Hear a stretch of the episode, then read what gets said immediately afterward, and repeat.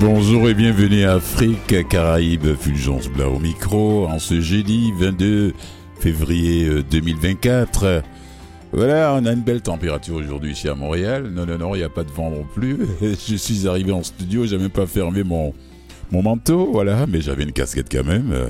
Voilà. Alors, qu'est-ce qui s'est passé? Avant de parler rapidement de mon, de planter le décor de l'émission, j'étais allé voir une soirée de danse, de spectacle, un spectacle de danse euh, au théâtre Maisonneuve hier soir. C'était voilà la deuxième soirée d'ailleurs de Sankofa dans dans Afro. Voilà, ils sont originaires de Colombie. Alors là, c'était du bonbon là-bas. Voilà, ça secouait les cocotiers comme on le dit. Pour Raphaël Palacios, la danse est une manière de parler haut et fort à Medellín, en Colombie, pays qui compte la deuxième plus large population afro-descendante du continent latino-américain, après le Brésil. Palacio donne une voix aux opprimés, revendiquant leur histoire et partageant leur expérience au monde avec sa compagnie Sankofa dans Afro, fondée il y a plus de 25 ans il, a permis à, il permet à de nombreux Afro-Colombiens de recouvrir leur dignité grâce au mouvement, à la danse. Et comme dirait l'autre, la danse est la poésie du corps. Voilà. Le spectacle Deltras del Sur, Dansas para Manuel rend hommage à l'œuvre littéraire monumentale du grand écrivain Manuel Zapata Olivella, 1920-2004. C'est son. Voilà. Il est né en, né en 1920, mort en 2004, intitulé Chango El Gran Putas, qui retrace la saga de la diaspora noire africaine du Nouveau Monde. Oui, ça a commencé le 21, hier soir, ce soir, euh, le 23 et le 24. Voilà. Alors, je vois mon, mon complice de la régie qui remue sa tête là-bas. Il a bien envie d'aller voir. Alors, mais les afro-descendants en Colombie et dans la plus grande ville. Ouais, ouais, ouais, ouais. Medellin, Medellin, Medellin, Medellin, Medellin. Ah, c'est ça. Parce que n'oubliez pas, le Brésil a été a reçu plus d'esclaves que les États-Unis d'Amérique. Hein. Donc après le Brésil, par exemple, Bahia, la ville de Bahia, au Brésil, la population est 99% de noirs. 99, disons, je dis pas 100%, 99,99. 99. Voilà, c'est comme ça. Alors, j'ai déjà au téléphone mon invité, euh, Tracy Paulotte qui va nous parler de, euh, euh, de l'humour en scène, rire en scène. Voilà, c'est une formation qui, qui, se donne actuellement pour permettre aux jeunes de la communauté noire qui aiment se lancer dans ce métier d'humoriste. Alors, c'est, de quoi il s'agit? Elle est mieux placée que moi pour nous parler de ça. Et en deuxième partie, je vais recevoir Benkadi Emmanuel Yé, qui est en France, qui est auteur, avocat et agent d'artiste, qui a sorti un tout nouveau livre fin 2023. Les Visibles, ça parle de quoi? Des figures noires de l'histoire de France depuis les années, euh, de, depuis le 18e siècle jusqu'à aujourd'hui. Voilà. Ça, c'est, c'est lui qui est là, qui est le gérant d'ailleurs du jeune danseur étoile euh, métisse euh, de père sénégalais, de mère française, Diop. Voilà, c'est lui qui est son agent d'ailleurs. Vous allez savoir pourquoi il est devenu son agent un peu plus tard. Bonjour Tracy. Bonjour, bonjour, comment ça va? Euh, je vais bien, merci. Tracy devait être avec moi en studio, mais c'est pas grave. Euh, au téléphone, j'essaie de faire son image. Je, je, me fais son image. Et puis bon, c'est comme s'il était avec moi ici en studio. Alors, Comment oui, j'aurais bien voulu être avec vous. Merci de m'avoir, euh, m'avoir quand même. Ah non, c'est, c'est, c'est, c'est quelque chose d'important là. Et cette histoire de formation pour former les jeunes de, de, la communauté pour se retrouver un peu dans le milieu, dans les milieux de l'humour. Voilà, comment l'idée est venue même d'ailleurs à la fondation de Dynastie de mettre ça sur pied est-ce que vous vous êtes rendu compte qu'il y avait pas, il y avait manque de, de, des jeunes de la diversité dans ce milieu d'humour? En fait, euh, moi, je vais, je vais aller un peu à un niveau un peu plus à l'interne. Oui. Euh, la Fondation Dynastie, on a une initiative annuelle qui est le Gala Dynastie. Oui. Et euh, où on va célébrer, souligner les personnes issues des communautés noires dans le milieu de la culture. On en, parle, on en parle souvent ici, d'ailleurs, sur les ondes hein? de Canal M. Oui, oui. Mhm. Et une des catégories qu'on a, c'est en humour. Oui. Et donc, moi, dans, dans mon rôle à la Fondation, je m'occupe du programme de recensement et des nominations, je dirais déjà de trouver des personnalités dans le milieu de l'humour issues des communautés noires qui le font à un niveau considérable, de façon professionnelle. Puis quand je dis de façon, c'est de, de que c'est vraiment une carrière pour eux, c'est assez, assez difficile d'en trouver. Donc, je pense que c'est venu quand même un peu de façon instinctive avec le partenariat qu'on avait déjà établi avec Juste pour rire et l'École nationale de l'humour à travers, euh, dans le fond, à travers le, le gala. On s'est dit c'était une belle première opportunité. Mm. On voulait sortir un peu des célébrations et, et des initiatives, vraiment les focus au, au niveau des programmes. Puis je pense que euh, l'humour est comme venu euh, presque naturellement comme étant un premier programme, un, premier métier à aller regarder. Ouais. Alors, comment ça se passe cette formation-là? Ça a déjà commencé, hein? Oui, ça a commencé depuis. Et comme vous, vous m'avez dit d'ailleurs quand on a eu la petite conversation euh, téléphonique, c'est un pilote cette année. Oui, c'est un projet pilote. Mhm. Donc, on l'a quand même monté de façon à ce que ça soit un, un micro-programme qui, euh, qui a beaucoup d'informations, qui soit effectif, mhm. euh, mais on vous laisse essayer. C'est le premier programme de la formation euh, de, de, la fondation. Oui. puis honnêtement, ça va super super bien. Je pense que de par les sourires des participants, de par les interactions, les formateurs extraordinaires aussi qu'on a sur place, mhm. ça va super bien. Oui. Vous avez eu la chance de rencontrer quelques-uns, des, des stagiaires, si on peut les appeler.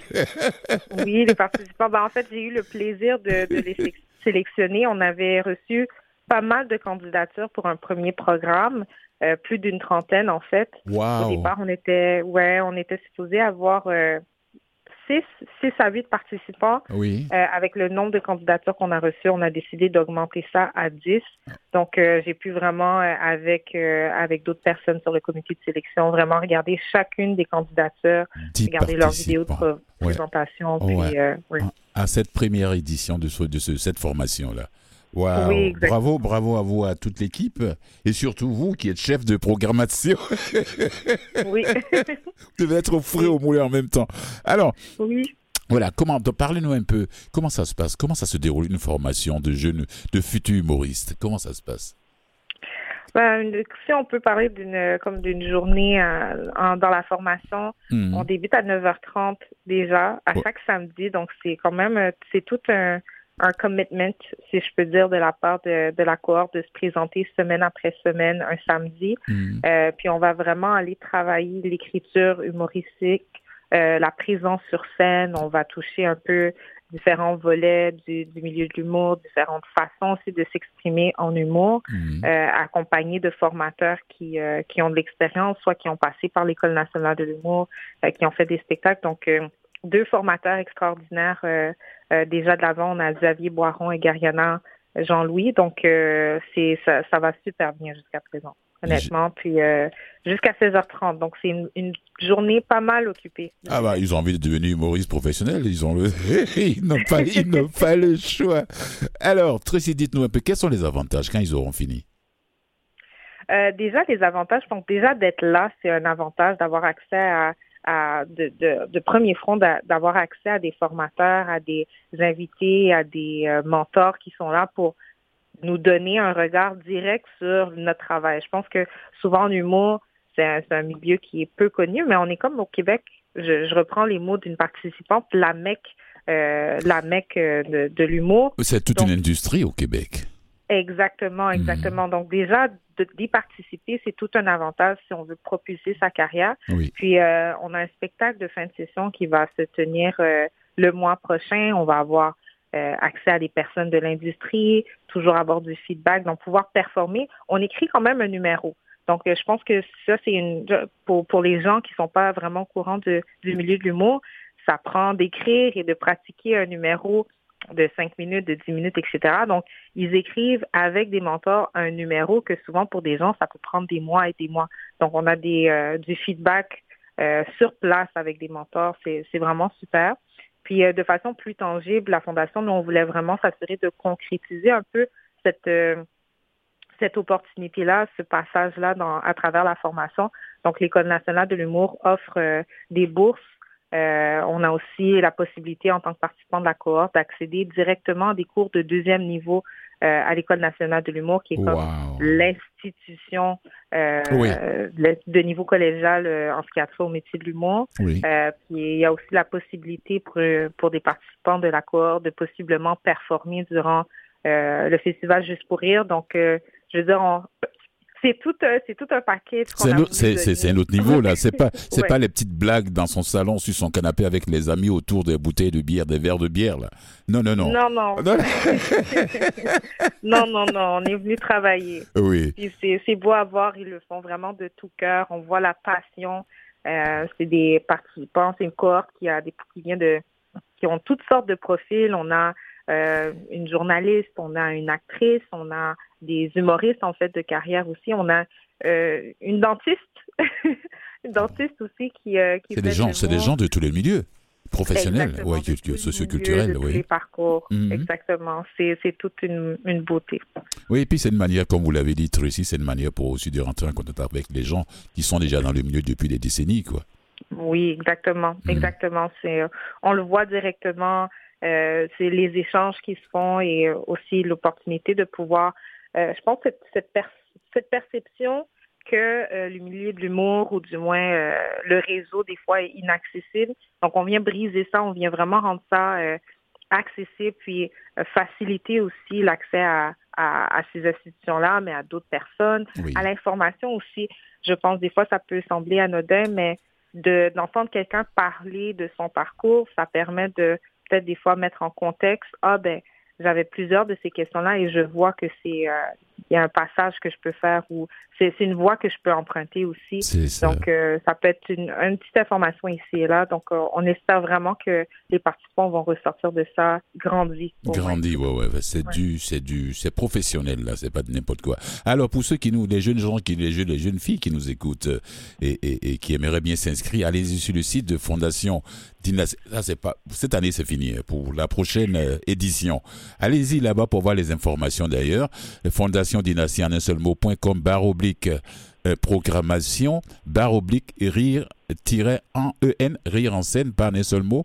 Il y a euh, trait d'union en trait d'union scène sans accent sur le e. Alors Tracy. Alors, dites, avant que les gens aillent sur le site là pour s'inscrire l'année prochaine, quels sont les critères? Il faut avoir 18 ans et plus, ou bien? Oui, 18 ans et plus, mais il n'y a pas de limite d'âge. Euh, on a des participants de tous les âges. Euh, je ne vais pas nécessairement mettre certains participants euh, on the spot, mais ça va jusqu'à la cinquantaine. Ah non, quand je dis 18 ans et plus, il faut être majeur.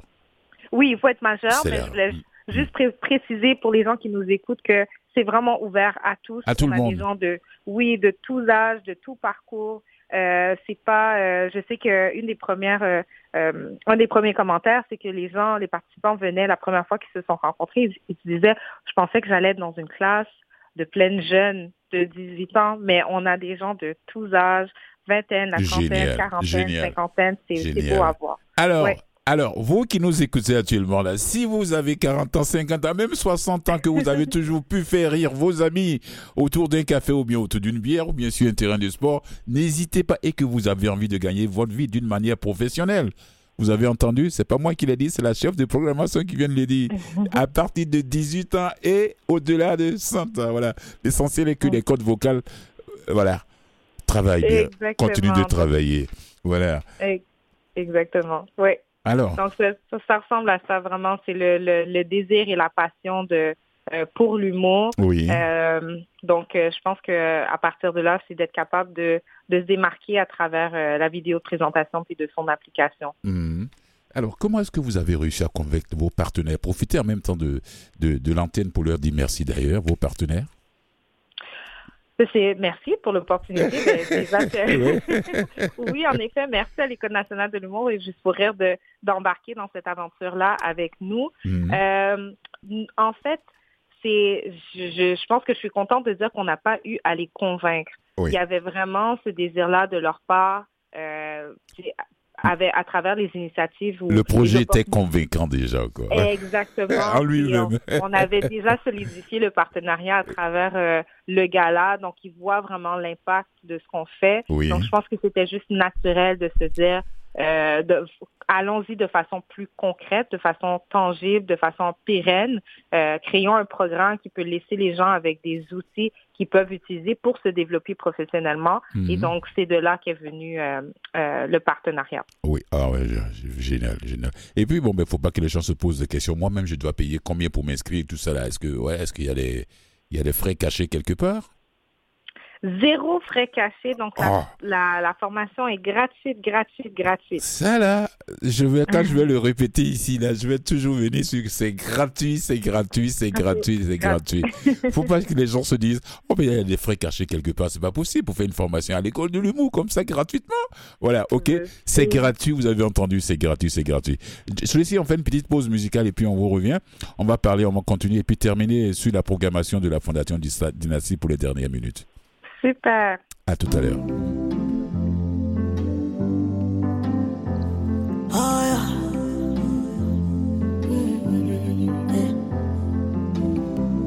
Man on fire.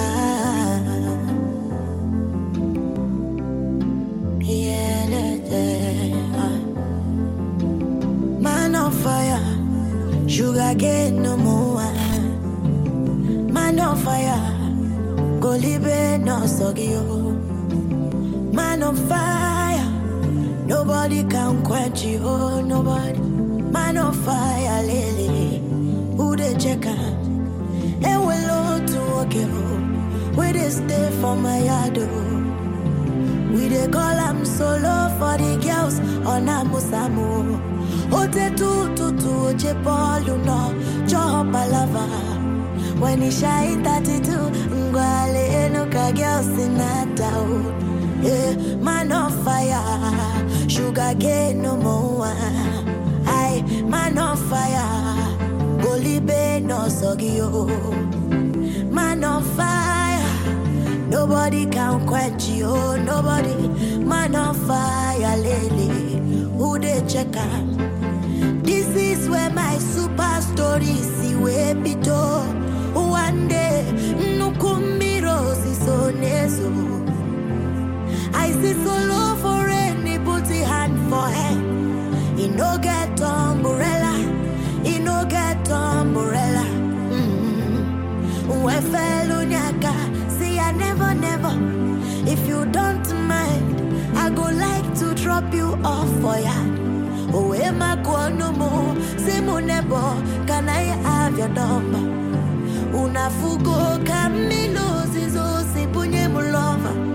Solo my lover man on fire. Sugar cane no more. Man on fire.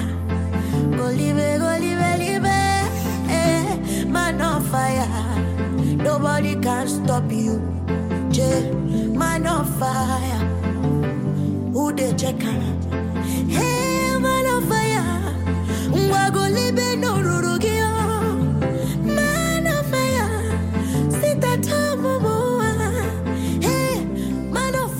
belle voix que vous écoutez actuellement, c'est la voix de Ugochi, la Nigériane, Man on Fire. C'est la version acoustique, ça, parce qu'il y a une version studio de cette même pièce chantée par elle. Voilà. Ça, c'est l'une des grandes vedettes là-bas au Nigeria, Lagos, à travers, on la connaît partout à travers le monde. Ugochi, c'est U-G-G-O-C-I-E. C'est ça, c'est le nom de l'artiste, c'est nigériane. Voilà, mon invité est toujours avec moi au bout du fil pour parler de la formation de futurs humoristes. Rire en scène, j'aime bien le titre, là, le titre du projet. Rire en scène, c'est bien ça. Ouais. rire en scène, c'est bien ça. Voilà, ils nous font rire, rire eux aussi, hein, les, humoristes qui sont sur scène. Bon, un dernier mot sur cette formation avant de tomber sur euh, la programmation de la Fondation Dynasty. Un dernier mot de votre part. Qu'est-ce que vous conseillez à ceux qui aimeraient bien se lancer quoi?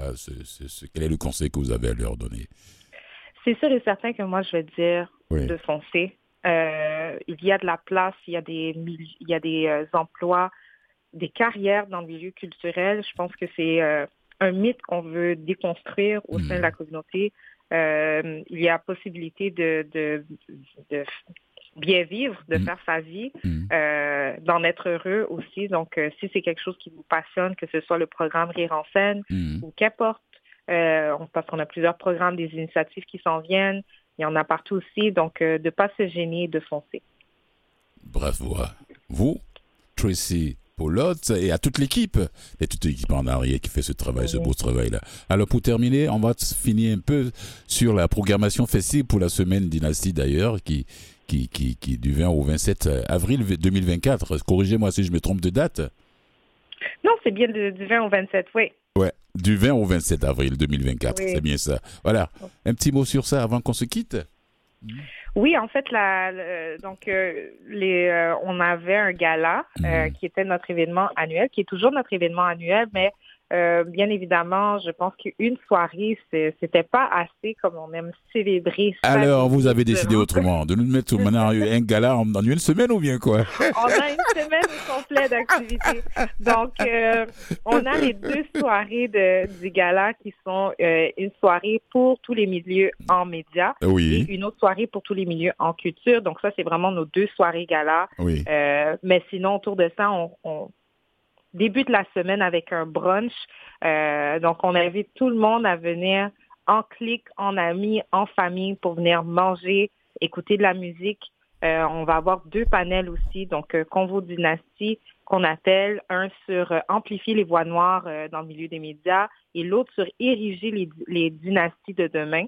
Et on va avoir aussi une journée unplug où on va aller euh, relaxer, déconnecter, euh, regarder des performances d'humoristes et des euh, nominés dans la catégorie révélation musicale. Et on termine avec une journée de l'industrie où on va venir rencontrer des, des, institutions, des organisations pour découvrir les opportunités d'emploi dans le milieu culturel, mais aussi avoir d'informations sur les services et les programmes que ces institutions-là euh, donne. Donc, euh, ça, c'est toute une semaine. on termine avec le samedi, le, gala dynastie, le grand gala, comme on dit. Donc, euh, c'est une semaine vraiment, vraiment remplie. On a vraiment tous les détails sur notre site galadynastie.com. Donc, n'hésitez pas à nous écrire si vous avez des questions, etc. Ça nous fera plaisir de vous répondre à travers nos plateformes médias sociaux, mais ça va être quelque chose cette année. Je, le dis, je le sens. There's something there. D'avoir 1400 personnes dans un seul endroit pour venir s'amuser, célébrer, euh, se souligner, c'est tellement incroyable. Le, feeling est, vraiment palpable quand on est sur place. Oui, et puis pour. Merci Tracy. Et ce que je vois ici, c'est le, le, 20 à 13h, là, c'est le salon urbain de la place des Arts. Exactement. Pour le Branch, Branch Dynasty. Et puis. Euh, euh, cette histoire de. Euh, parlez-nous un peu de la Convo Dynastie, là. C'est oui. quoi Ça parle de quoi Donnez un petit détail sur ça, ceux qui nous écoutent, là, les Convo Dynastie. Les Convo Dynastie, dans le fond, c'est une série de, de, de panels euh, qu'on fait. On, on l'a fait l'année dernière, hmm. où est-ce qu'on va avoir des, des personnes, des panélistes qui vont venir parler d'un sujet spécifique. Donc, il y a toujours un focus sur les médias, puis un focus sur la culture. Hmm. puis cette année, la thématique, c'est bâtir sa dynastie. On veut vraiment encourager tout un chacun à bâtir sa propre dynastie, mais aussi à, continuer de contribuer aux, dynasties de demain, euh, ce qui fait qu'on est toujours là quand on voit la Fondation Dynastie, quand on voit l'espace Mouchagaloussa, on voit le Back Theater Workshop. Mhm. Euh, donc, toutes ces institutions-là qui contribuent à non seulement marquer notre histoire, mais aussi à laisser une trace sur le travail et les mhm. contributions incroyables des communautés noires dans le, dans le milieu culturel. Donc, on va venir vraiment parler de ça, comment amplifier nos voix à travers des récits narratifs, comment ériger nos, nos dynasties de demain, comment les soutenir, comment les pérenniser aussi. Oui. Donc, euh, les convos, c'est vraiment, comme ça le dit si bien, des convos avec le public, avec des panélistes. Oh, génial. Puis on a deux animateurs, euh, animatrices exceptionnelles, Sabine Daniel et Barbara Laurencin. Donc euh, voilà, pour les convos, j'ai hâte que vous en sachiez plus un peu euh, à travers nos plateformes, mais ça, ça, va vraiment être le fun. Ça va être quelque chose. Je reviens, je reviens sur le brunch. oui. je, reviens sur le brunch là parce que là j'ai vu le nom de quelqu'un là-bas qui m'a que j'ai reçu ici, Stéphane Senghor. Oui. À l'autre là, le, celui qui a son jardin. Euh, euh, comment dirais-je, au sommet de, des immeubles de la maison, de la place des Arts. Je dis, mais euh, celui-là, il, m'en voudra parce que j'ai même pas eu le temps, en été passé, d'aller voir son jardin. il m'a dit, Fulgence, je t'attends, viens, je vais te faire visiter mon jardin. On l'appelle l'agriculteur urbain. Il faisait partie, il fera partie de cette expérience culinaire, distinctive d'ailleurs. Ouais. Exactement. Donc, on va créer euh, toute une atmosphère euh, durant le brunch. On va comme être immersé dans une dans une vibe de, de, de ferme, si je peux dire, euh, d'une ferme urbaine avec plusieurs scènes, des, des traiteurs qui vont nous donner. en tout cas, moi, j'ai vu le menu. J'espère, j'ai déjà dit, je pense cette journée-là, je prends congé, je ne travaille pas, je viens manger au brunch. Surtout, vous êtes tous des produits qui viennent du jardin, du jardin, du, du, du, du, haut, des toits de la place des arts. Exactement, on va pouvoir partir avec, avec des légumes à la maison. Oui ça va vraiment être ça va vraiment être toute une expérience. On veut pas gaspiller aussi. Donc euh, tout ce qui est excédentaire, on va aller le donner au centre d'hébergement euh, La Traverse qui fait un travail incroyable. Euh, donc voilà, c'est ça le brunch. on a musique, on a la nourriture de, de, quand même de haut de gamme, je vous dis, ça va être quelque chose. Il y aura de très belles découvertes, de très belles rencontres là-bas d'ailleurs. Exactement. Mm, mm. Merci beaucoup, Tracy Poulotte. Merci beaucoup, chef, chef des programmations de Outreach de la Fondation Dynasty. Allez, bon vent à la Fondation. Bon programme. Et puis, je vais revenir de temps en temps euh, à mon émission sur le, la programmation festive, d'ailleurs, de la semaine du, du 20 au 27 avril 2024. De temps en temps, je vais parler de. J'ai fait un clin d'œil à l'événement. Super, on a hâte de vous voir et de vous recevoir. Voilà, je vais faire un petit crochet là-bas. Merci beaucoup, Tracy, pour l'autre. Merci, Fulgence. À bientôt. À bientôt. Bye bye. Bye bye.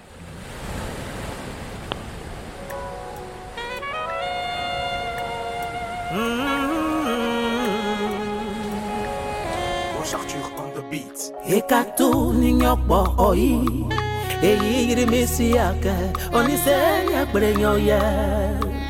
èyí fẹ́yàn làgọ̀mọ pàyìnyín nyure oh, nze anyen na oh. mi kò trekọ sateka nyenye no matemi na zikpe teka miza okeikui nokeifua nokeilia etese ọtọ nyima ma. Ayoka yenuo.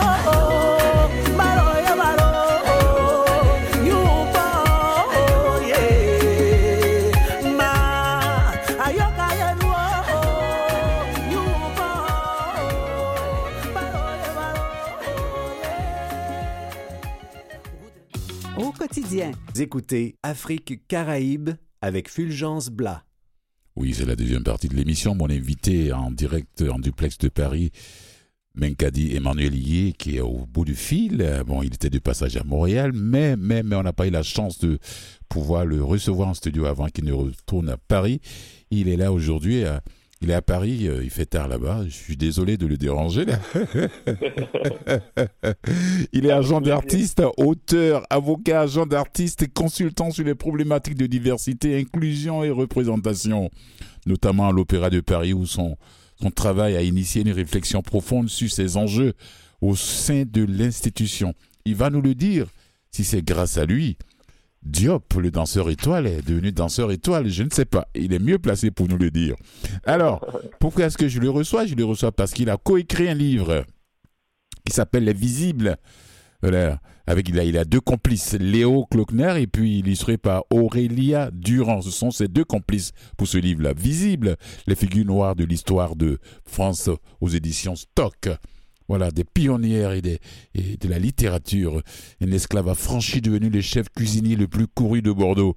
Une chanteuse d'opéra à la carrière internationale. Un psychiatre révolutionnaire. Une sénatrice courageuse. Un aviateur héros des deux guerres mondiales. Ces hommes et ces femmes noirs ont fait l'histoire de France. Pourtant, ils ont été oubliés dans le roman national dans des domaines aussi variés que les arts et la culture, la politique, le sport et les sciences, ou les sciences.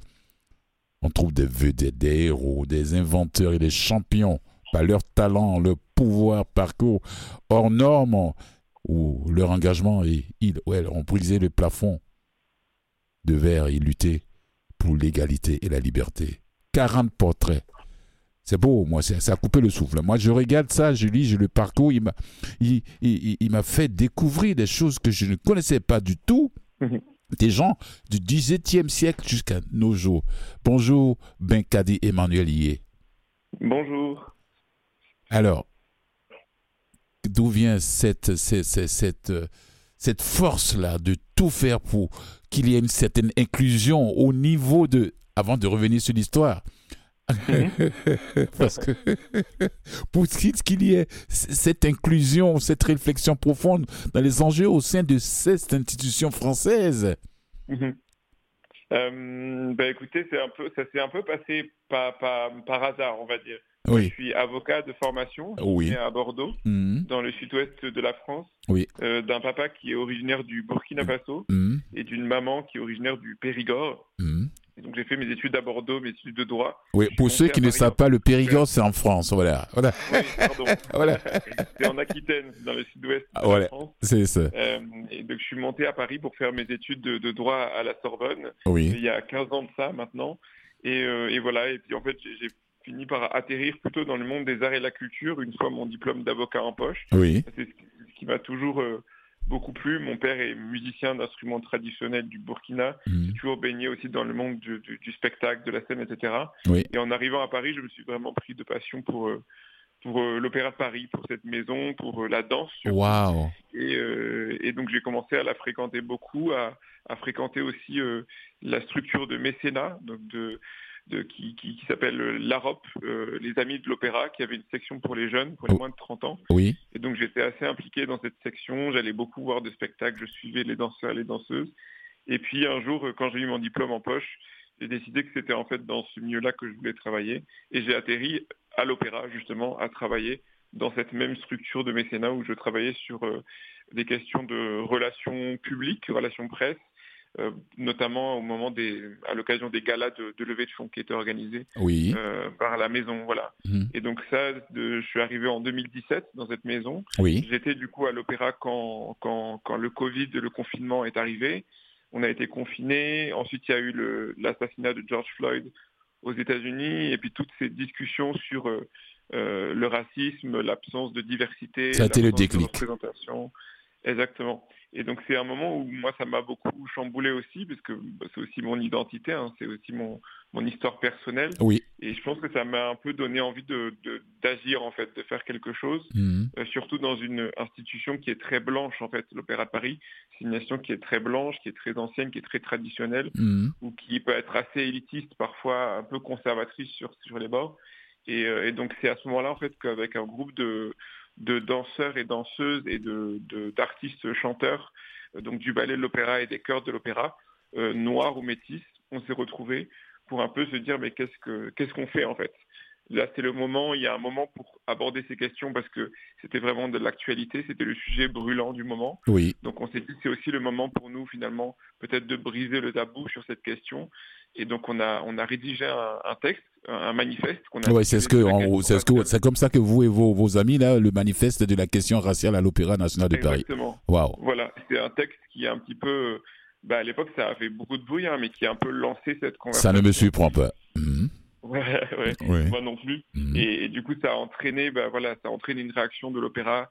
Euh, d'ailleurs, parce que le, directeur qui arrivait à ce moment-là, Alexander Neff, vous le connaissez bien parce qu'il oh. était, euh, il est allemand, mais il a dirigé l'opéra de Toronto. Oui. Pour le coup, pendant huit ans, donc il était quand même assez familier, mhm. quand même des politiques nord-américaines de diversité et inclusion qui sont quand même plus avancées qu'en France où on est vraiment dans un état où il y a quand même un déni hein, sur les questions de, de racisme dans euh, Oui, de toutes les façons, les Français, ils quand même, je pense, mais quand ils ont lu votre manifeste de la question raciale à l'Opéra national de Paris, ils vont se dire, mais on n'est pas en Afrique, on est à Paris.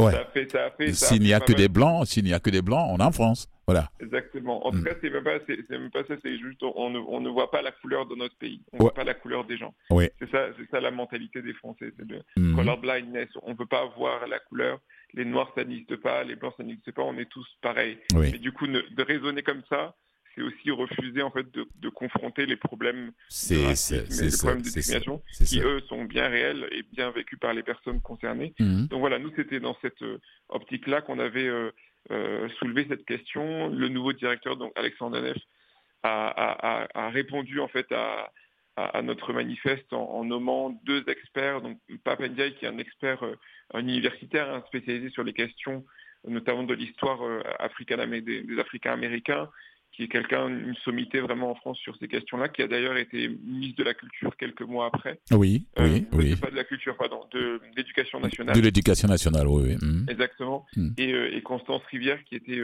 à l'époque le, bras droit de, du défenseur des droits, qui est une institution publique en France qui a pour mission de lutter justement contre les discriminations. Donc eux ont réalisé un, audit de la maison de l'Opéra de Paris, où ils interrogeaient une centaine de personnes de, très différents profils, des salariés de l'opéra, de la, direction, mais aussi à l'extérieur, des artistes, des metteurs en scène, des associations antiracistes, mmh. des historiens de l'art, des sociologues, etc pour un petit peu sonder, euh, voilà, aller faire un état des lieux. Et ils ont rendu un rapport donc, qui, est, qui, a été, qui est paru en, en, février 2021. Voilà. Et ensuite, nous, on a eu un, moment presse où euh, la conversation qu'on avait commencé en interne, on l'a vraiment euh, mise voilà, dans le débat public. J'ai fait beaucoup de radio, des interviews. Oui, j'avoue beaucoup d'interviews de vous là sur, les, sur, les, sur, les, sur le web. Ouais, ouais. Mhm. Voilà, ça a été assez intense et, et en fait c'est à, l'issue de, cette année qui a été quand même très intense mhm. que moi j'ai décidé de partir de l'opéra euh, pour fonder justement ma propre agence qui s'appelle Norme. L'agence Norme, oui, oui. Euh, mhm. Développer une méthodologie en fait pour aborder les questions raciales, notamment des inégalités raciales, selon un contexte français, parce que les, Français euh, mais je pense que ça peut être aussi le cas du Canada euh, après les discussions que j'ai eues pendant mon séjour euh, chez vous. Oui. C'est que les Français ont tendance à lire toutes ces questions de racisme et notamment d'identité noire en permanence à travers un prisme américain, enfin états-unien surtout. Hmm. ce qui est un problème parce que du coup on a nos propres nos propres problématiques avec notre histoire qui est quand même particulière, qui n'est pas la même que les Américains. C'est complètement différent, oui, oui. Hmm. La culture qui est différente, même hmm. légalement on a un cadre légal qui ne permet pas la même chose que, que les États-Unis. Ici, il n'y a pas de discrimination positive, on ne peut pas le faire. On ne peut pas aussi facile mesurer la, les, statistiques ethniques de la même méthode, etc. Mm. Le communautarisme ici, c'est très mal vu, par exemple. Euh, et voilà, en France, on ne, pas, on ne veut pas voir la couleur, donc euh, on a du mal aussi à, à identifier les gens par leur origine ethno-raciale, etc. Donc moi, mon but, c'est d'arriver à réfléchir à une méthodologie pour aborder ces questions-là, pour résoudre ces questions-là, euh, vraiment en faisant avec le contexte national. donc voilà, c'est un petit peu, ça fait deux ans maintenant, et donc comme je disais, donc je fais du conseil aux, entreprises. Mhm. Euh, je fais aussi de la de la représentation de d'artistes, d'artistes, mhm. le jeune Guillaume Diop, euh, qui a qui a vraiment percé durant les trois dernières années, je veux dire jusqu'à il y a un an être promu vraiment au, grade suprême de, du ballet de l'Opéra Paris. Qui est danseur étoile, noir, Avec bon, voilà, quelque chose de très symbolique aussi, puisque c'est la première fois qu'il y a un danseur étoile noir dans cette maison. Et donc c'est aussi, ça porte beaucoup de, un symbole qui est fort pour pour des jeunes qui peut inspirer aussi toute une génération à se dire que la danse classique, ben, c'est pas que pour les blancs et que même quand on est euh, un jeune garçon une jeune fille noire, on a, on a un avenir et, et, on peut aller très très loin et on peut se voir sur scène Merci. dans tous les rôles, etc. Merci à vous et à toute l'équipe, à tous vos amis qui ont, qui ont, qui ont, qui ont pris le, le bâton du pèlerin pour arriver là, à ce résultat-là. Sincèrement, c'est grâce à vous d'ailleurs. Voilà. Là maintenant, on va revenir au, au livre. c'est la même, c'est le même chemin qui se continue d'ailleurs. Visible la figure noire de l'histoire de France. Comment est-ce que, euh, combien d'années vous avez fait les recherches pour retrouver euh, ces 40 personnages là dans ce bouquin? Ben, En fait, le processus a été euh, finalement assez, a été assez, assez rapide. avec, avec Léo, donc mon, mon co-auteur, on se, on se connaissait euh, depuis euh, déjà quelques temps. Oui. Euh, et en fait, Léo qui est agrégé professeur d'histoire-géographie voilà, Professeur d'histoire-géographie en lycée. Oui. en, région parisienne, en banlieue parisienne. Oui. Et donc on, se connaissait depuis un petit moment. Et puis le projet est né en fait lors d'un café qu'on a pris parce que donc moi j'avais un article à rédiger pour euh, un magazine, un article qui était en lien avec justement Black Lives Matter et les mobilisations contre oh. le racisme. Oui. Et j'avais décidé justement d'écrire sur ce que je viens d'évoquer, donc le fait que les Français, vraiment beaucoup de références américaines sur les questions de racisme, de, de, de, grandes personnalités noires. Voilà, les Français, ils connaissent, on connaît tous Martin Luther King, Rosa Parks, oui, oui. Davis, mhm. Malcolm X, les Black Panthers, euh, on a beaucoup de références, les, droits civiques, etc. Mais par contre, on, a très peu de références nationales, alors même qu'il y a beaucoup de non, non, non, ça n'existe. qui se sont passées. Voilà, l'histoire française est riche sur ce sujet. Mhm. Donc j'avais envie d'écrire sur ça. Et puis, mais j'avais j'avais envie d'avoir l'avis justement d'un prof parce que dans, mon propos, c'était aussi de dire que tout ça, c'est des choses qu'on apprend à l'école. Oui. C'est sur les bancs de l'école aussi qu'on apprend l'histoire, et en fait, c'est aussi le récit que nous transmettent nos professeurs mhm. qui va aussi éclairer notre connaissance de, voilà. Et donc, j'avais envie de voir si depuis que le temps où moi j'ai quitté l'école, c'est-à-dire ça fait maintenant plus de, on va dire 15-20 ans, peut-être que les choses avaient changé dans les programmes scolaires, etc. Mhm. Donc j'avais pris un café avec Léo pour discuter de ça, et donc Léo m'avait dit que pas du tout ça n'avait pas changé. Ça n'avait pas changé, non, ça n'avait pas changé. Il ne faut pas, faut pas, faut pas mettre ces gens, ces personnalités-là en lumière, quoi. Non, non, non, sinon on va dire que l'histoire de la France a été truquée. Vraiment, l'histoire est très masculine. Oui. Et très blanche. Oui. C'est vraiment deux choses qui sont très présentes. Et du coup, Léo, lui, sa réflexion, lui-même, en fait, c'était un sujet qui le taraudait déjà depuis quelque temps. Oui. Parce que donc, lui, il est, il est blanc. Il est prof blanc dans un lycée qui se situe sur un territoire, donc en banlieue, oui. Euh, dans un territoire assez défavorisé, où en fait la plupart de ses élèves dans ses classes euh, sont noirs ou arabes parce que euh, enfants ou petits-enfants euh, de, personnes qui ont émigré en, France. Et donc lui, sa réflexion, c'était de se dire, bah, l'histoire qu'il enseigne à ses élèves, donc le programme officiel, en fait, ressemble assez peu aux histoires familiales, aux trajectoires familiales de ces élèves qui pourtant s'inscrivent complètement dans l'histoire de France, mmh. puisque l'histoire de France est aussi finalement hérité de l'histoire de l'Empire français, de ses anciennes colonies et de, aussi de personnes qui viennent des continents d'Afrique, d'Asie, etc., qui ont pris part aussi à l'histoire de France euh, à travers ces grands moments. Donc lui avait se, trouvait aussi dans une position où il, questionnait beaucoup, euh, il se questionnait beaucoup en tant que prof sur justement euh, ce qu'il racontait et ce qu'il transmettait euh, à, ses élèves. Et du coup, l'initiative, elle est partie comme ça. On s'est dit tous les deux que c'était un outil qui manquait peut-être dans le paysage littéraire français, un, outil, un livre très accessible euh, aux jeunes comme aux moins jeunes qui viennent un petit peu raconter comme ça des histoires d'hommes et femmes euh, qui ont marqué noir, qui ont marqué l'histoire de France. Oui. Et donc on s'est dit qu'on on, voilà, on allait le faire nous-mêmes parce que cet outil on ne l'avait pas trouvé, on l'avait pas eu pour nous. On, voulait nous-mêmes le, faire. C'est comme ça que ça a commencé. Et ça c'était en juin 2022. Oui. Il y a deux ans de cela. Voilà. Mmh. Et puis c'est sorti en 2000. Un an plus tard, c'est sorti. Voilà, le livre est sorti un an plus tard. Mhm. Euh, donc voilà, c'était donc moi j'avais déjà commencé à faire des. En fait, ce sujet-là, euh, moi j'ai toujours beaucoup aimé l'histoire. C'était ma matière préférée quand j'étais à l'école. Et, euh, donc justement. C'est donc c'est comme ça que l'amitié entre entre vous et Léo s'est solidifiée même quoi. Celui qui aime l'histoire avec avec pour ami un prof d'histoire au lycée, mais ben, ça passe. Exactement.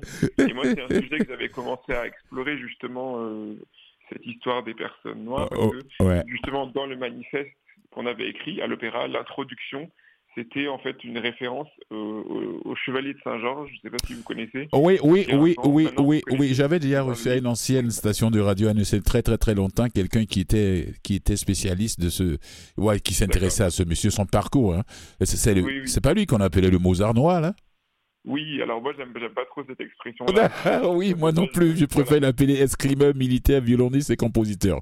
Mais il y a des gens qui l'ont surnommé le Mozart noir. J'ai dit, mais est-ce que Mozart... Mais, on, comprend un peu le, propos, c'est-à-dire que c'est vraiment un homme qui a vécu au XVIIIe siècle, qui était un compositeur, musicien, chef d'orchestre exceptionnel. C'est ça. C'était aussi un grand escrimeur, qui mhm. était un grand chef militaire. Voilà, c'est une star. Et donc il était métis. Parce que sa mère était esclave, noire, et son père était colon. Et en mhm. fait, l'anecdote, c'est que le chevalier de Saint-Georges, il a failli être nommé directeur de l'Opéra de Paris euh, à la fin du XVIIIe siècle, donc il y a 250 ans. Marie-Antoinette, dont il était le professeur de musique, voulait le nommer, et finalement il n'a pas été nommé parce qu'il y a des artistes de l'opéra qui se sont plaints à la reine en disant qu'il ne pouvait pas être soumis aux ordres d'un descendant d'un fils d'esclave.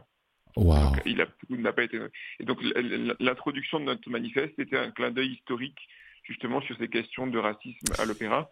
Et en fait, donc moi j'avais découvert ce monsieur à ce moment-là et j'avais été complètement stupéfait de jamais avoir croisé euh, son nom alors que je travaille dans ce milieu-là que moi-même je suis métisse et que quand même je suis assez jolie, je vais au musée, je suis assez cultivée, etc. Et donc à partir de là, j'avais développé un peu une, un hobby je recherchais sur Internet du coup d'autres figures noires qui ont marqué l'histoire. Donc j'avais déjà un petit peu une liste avant de commencer ce projet avec Léo. Et donc c'est une liste ensuite qu'on a vraiment développée en faisant des recherches et voilà. Et donc, du coup, pour le premier tome, on a choisi 40 figures, mais on en a beaucoup plus. Hein. On en a ah, c'est ce que je me suis dit. Je me suis dit, je me suis dit, euh, ils n'ont pas mis tome 1, mais quand même, je pense qu'il y a un deuxième numéro qui va nous, qui va nous venir ah parce que la liste est très longue. On a de quoi en faire, on a de quoi en faire 3 ou 4, je pense. Waouh, là, on est gâtés, nous, les lecteurs. Et puis, amoureux de l'histoire aussi. on espère. Oh, espère qu'on pourra le faire. Ok. Il fallait bien commencer quelque part. Quelque part. On a fait 40. Euh, Benkadi, on fait une petite pause musicale et puis on vous revient rapidement. Ça marche. Merci.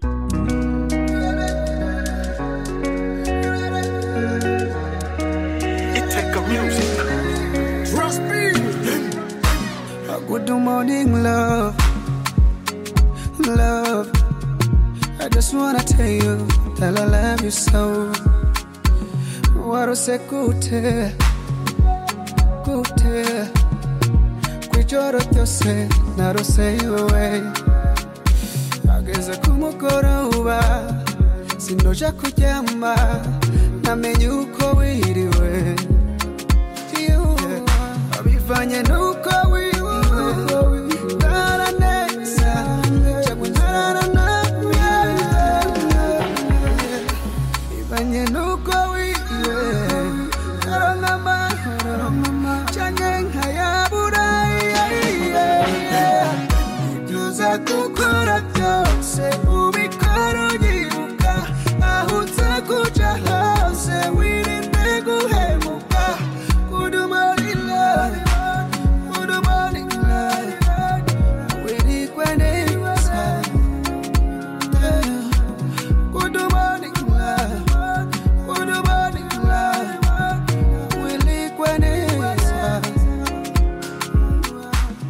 entendu le, le beat, l'afro-beat du jeune burundais. D1, D1, Morning Love, c'est le titre de la pièce. Ah oui, ça c'est l'afrobeat qui fait le tour du monde actuellement. Mon invité est toujours au bout du fil en direct de Paris. Binkadi, Binkadi Emmanuel Yé pour la coécriture du livre Visible figure noire de l'histoire de France aux éditions Stock. Je leur dis bravo lui et ses complices, Léo Klockner et l'illustration qui a été faite par Aurélia Durand. Alors, moi, quand j'ai commencé à lire le, quelques, quelques rares noms que je connaissais, Binkadi, Toussaint Louverture, et puis c'est celui qu'on vient de parler, le violoniste, militaire et autres, et puis Dumas, sinon, et Josephine Baker, sinon tous les autres m'étaient inconnus. J'ai dit, waouh. Allô?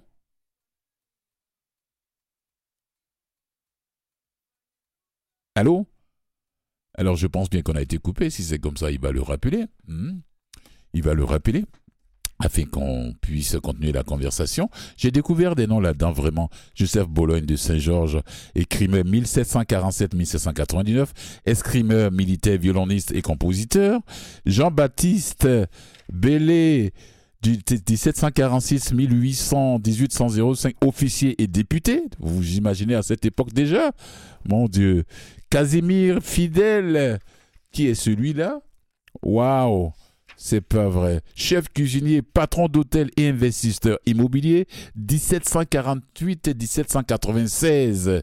Alors je cite comme ça euh, Alexandre Dumas, le, ouais, on n'a plus besoin de les présenter là, 1802, 1800, 1870, écrivain.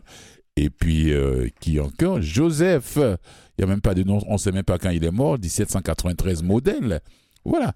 Et puis, Josephine Becker aussi. Gaston Monerville, ouais, 1897-1991, avocat résistant et homme politique. Waouh! Qu'est-ce que vous nous faites déguster, vous? Vous, Benkadi votre, vos deux autres. Et comment vous avez réussi à convaincre euh, l'illustratrice, là? Hmm? Ah ben, en vérité, ça a été assez Aurélia Durand. Comment vous avez réussi à la convaincre? Aurélia, en fait, on, on, connaissait son travail euh, parce que c'est donc elle est, elle est, française, mais elle a, elle a, travaillé sur des projets euh, qui ont eu beaucoup de succès aux, aux États-Unis. Aux États-Unis, oui, c'est ce que j'ai vu dans son voilà. parcours d'ailleurs. Mmh. Exactement. Et mmh. à chaque fois, des livres en plus justement euh, sur ce propos, soit sur l'antiracisme mmh. ou l'afroféminisme, etc. Donc, on connaissait son travail, on, on, aimait, on aimait beaucoup son style en fait, qu'on trouvait très moderne très dynamique, très frais. Et surtout, on voulait une illustratrice qui, qui sache représenter les, personnages noirs dans toute leur diversité aussi, mhm. euh, qui n'ait pas de dessin trop stéréotypé ou voilà. Et en fait, pour nous, c'était vraiment notre premier choix. Mhm. Donc c'est elle qu'on a contacté en premier. Et en fait, euh, elle a été partante dès le début. Elle nous a même dit que finalement, c'est un projet, elle, attendait un projet comme ça depuis longtemps. Donc elle a, elle a vraiment euh, sauté dans le train en marche. Et voilà, elle était enceinte à l'époque. Euh, donc elle a été, c'était pas forcément les circonstances les plus euh, les plus simples, mais elle a, elle a été, elle est très efficace et elle a vraiment aussi su euh, comprendre nos attentes oui. et aussi faire des propositions. Enfin, voilà, c'est un, c'est un, quelque chose, ça a très bien marché. Et pour moi, c'est quelque chose qui, son, son dessin, ça. Dites-lui merci et bravo de ma part. Vraiment qui fait que le livre mmh fonctionne, que c'est dynamique, que qu'on arrive aussi à, se projeter. Ouais, dites-lui bravo et merci de ma part. Très belle illustration. Casimir fait. Ouais, non, non, c'est un très beau travail à trois là. Ce que vous avez fait là, vraiment, c'est. Il y a Monsieur le Barbu là, c'est qui ça? C'est Veriano de Heredia, homme politique 1836-1901. Mais c'est pas possible ce que vous nous faites découvrir là. C'est toute une bibliothèque ce bouquin. Ce n'est même pas une brique. Hein. Ce n'est même pas une brique. C'est 187 pages. Ça, se, ça se lit tellement vite. Et puis moi, je, depuis que je l'ai reçu, je sais, ma copie à moi, là, je suis accroché à ça, là. Je sors, même quand je suis en train de, de, me prendre une cigarette sur mon balcon, j'ai le bouquin entre les mains et puis je le lis en même temps, quoi. non, mais oui, eh, Ben Kadi, est-ce que vous avez cherché à savoir si ces gens-là, parmi ces gens, il y a encore des descendants qui vivent? Alors, il y en a, même au-delà de ça, il y, en a parmi les, la, sélection qui sont, qui sont, qui sont vivants et d'ailleurs qui sont vivantes, parce que c'est, ce sont toutes des femmes, celles qui sont vivantes. Oui. Sur les 40 qui sont dans le livre, il y en a 6 ou 7 qui sont, qui sont vivantes. En fait, le, le, la limite euh, temporelle, chronologique du, du, du livre, c'était vraiment, on voulait avoir des gens qui étaient nés avant 1960. Oui. Euh, parce qu'on voulait que ça reste un livre d'histoire, donc on voulait que ça reste euh, quand même dans le passé, pas trop contemporain. Pas trop contemporain, oui, oui. Il y a des mhm. personnes qui sont nées dans les années 50 qui permettent aussi de lier au présent, parce que c'est des personnes qui vivent encore. Et par exemple, la, dernière personne euh, du, livre, parce que dans le livre, donc les portraits sont classés dans l'ordre chronologique. Oui. La dernière personne qui ferme le livre, c'est Eusanne Palsy, euh, qui est une très très très grande femme de cinéma. Réalisatrice. ouais. Exactement, réalisatrice, qui a été la première femme réalisatrice qui a eu un César en France pour son premier film. Elle, avait 25 ans à peine pour un film qui s'appelle Rue Cazenègre, qui est magnifique, que je vous conseille si vous ne l'avez pas encore vu. Euh, et elle a eu euh, un, Oscar. pour l'ensemble de sa carrière, un Oscar honorifique lors de la cérémonie des Oscars de 2023. Euh, voilà, sachant que l'autre femme française qui a eu un Oscar, euh, cet Oscar-là, c'est Agnès Varda. Donc ça montre quand même, le, vous voyez, le, niveau de prestige. Et malheureusement, Azan Palsi, c'est quelqu'un qui a eu une, carrière qui s'est beaucoup passée aux États-Unis parce que c'est là qu'elle est partie pour avoir des opportunités. Oui. Puisque la France ne lui en donnait pas vraiment, considérait que les, Noirs n'étaient pas vraiment bankable. Vous êtes mieux placé pour nous l'apprendre. Hein. Vous êtes mieux placé pour nous l'apprendre. c'est ça. Et en fait, voilà pour moi, Eusanne Palsy, et donc elle est, elle est là, elle continue à créer. Elle, vient d'avoir une rétrospective au Centre Pompidou, puisque du coup, cette année, en, 2023, on fêtait les 40 ans euh, donc de, son premier film et de son, de son, de son fameux César. Euh, et, en fait, je la retrouve pas plus tard que demain matin. Euh, je, déjeune euh, avec elle demain midi parce que on, participe à un talk j'aurai l'honneur de l'interviewer. le, le, chanceux Ben Kadi Emmanuel. Exactement. non, vraiment. J'ai des étoiles dans les yeux et, je me sens très chanceux. Mhm. Mais voilà, il y a Marie Scondé. Il y a Marie Scondé qui vit encore, oui. Mhm. Exactement. Mhm. Il y a Christiane Taubira, évidemment. Oui, oui, oui qui est toujours active. Euh, et voilà, et on, est assez content parce que, alors Marie Scondé, on n'a pas eu l'occasion de lui envoyer encore, mais ça ne saurait tarder. Mais que ce soit Eusanne Palsy ou Christiane Taubira, avec qui on a eu l'occasion d'échanger et on a eu l'occasion de leur, de leur envoyer un exemplaire, elles ont toutes les deux apprécié euh, l'ouvrage et, leur portrait. Moi, moi je ne moi, je l'apprécie pas, mais je l'adore. Ça, ça, fait partie de mon ADN maintenant, ce bouquin-là. Merci beaucoup à vous, Benkadi et Emmanuel Et merci, bravo à, à vos, à vos euh, deux complices, même s'ils ne sont pas avec moi actuellement au téléphone, dites-leur ça. Et puis, de très belles images. 187 pages, c'est pas une truc, ça se lit facilement. Et puis, on apprend beaucoup. De... Et, je vous le dis, hein, j'attends euh, le tome 2. Hein. La suite. merci à vous et bonne soirée à vous. Merci. Merci, bonne soirée. Au revoir. Au revoir.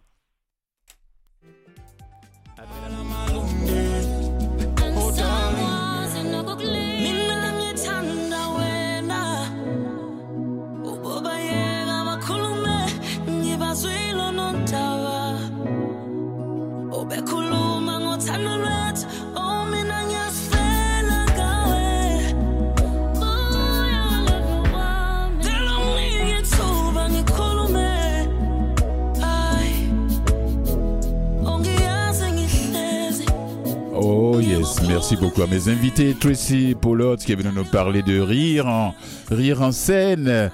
Voilà, euh, une formation d'humoriste par la Fondation Dynastie. Et merci à notre invité, Ben Kadi Emmanuel Yé, auteur, avocat, agent d'artiste.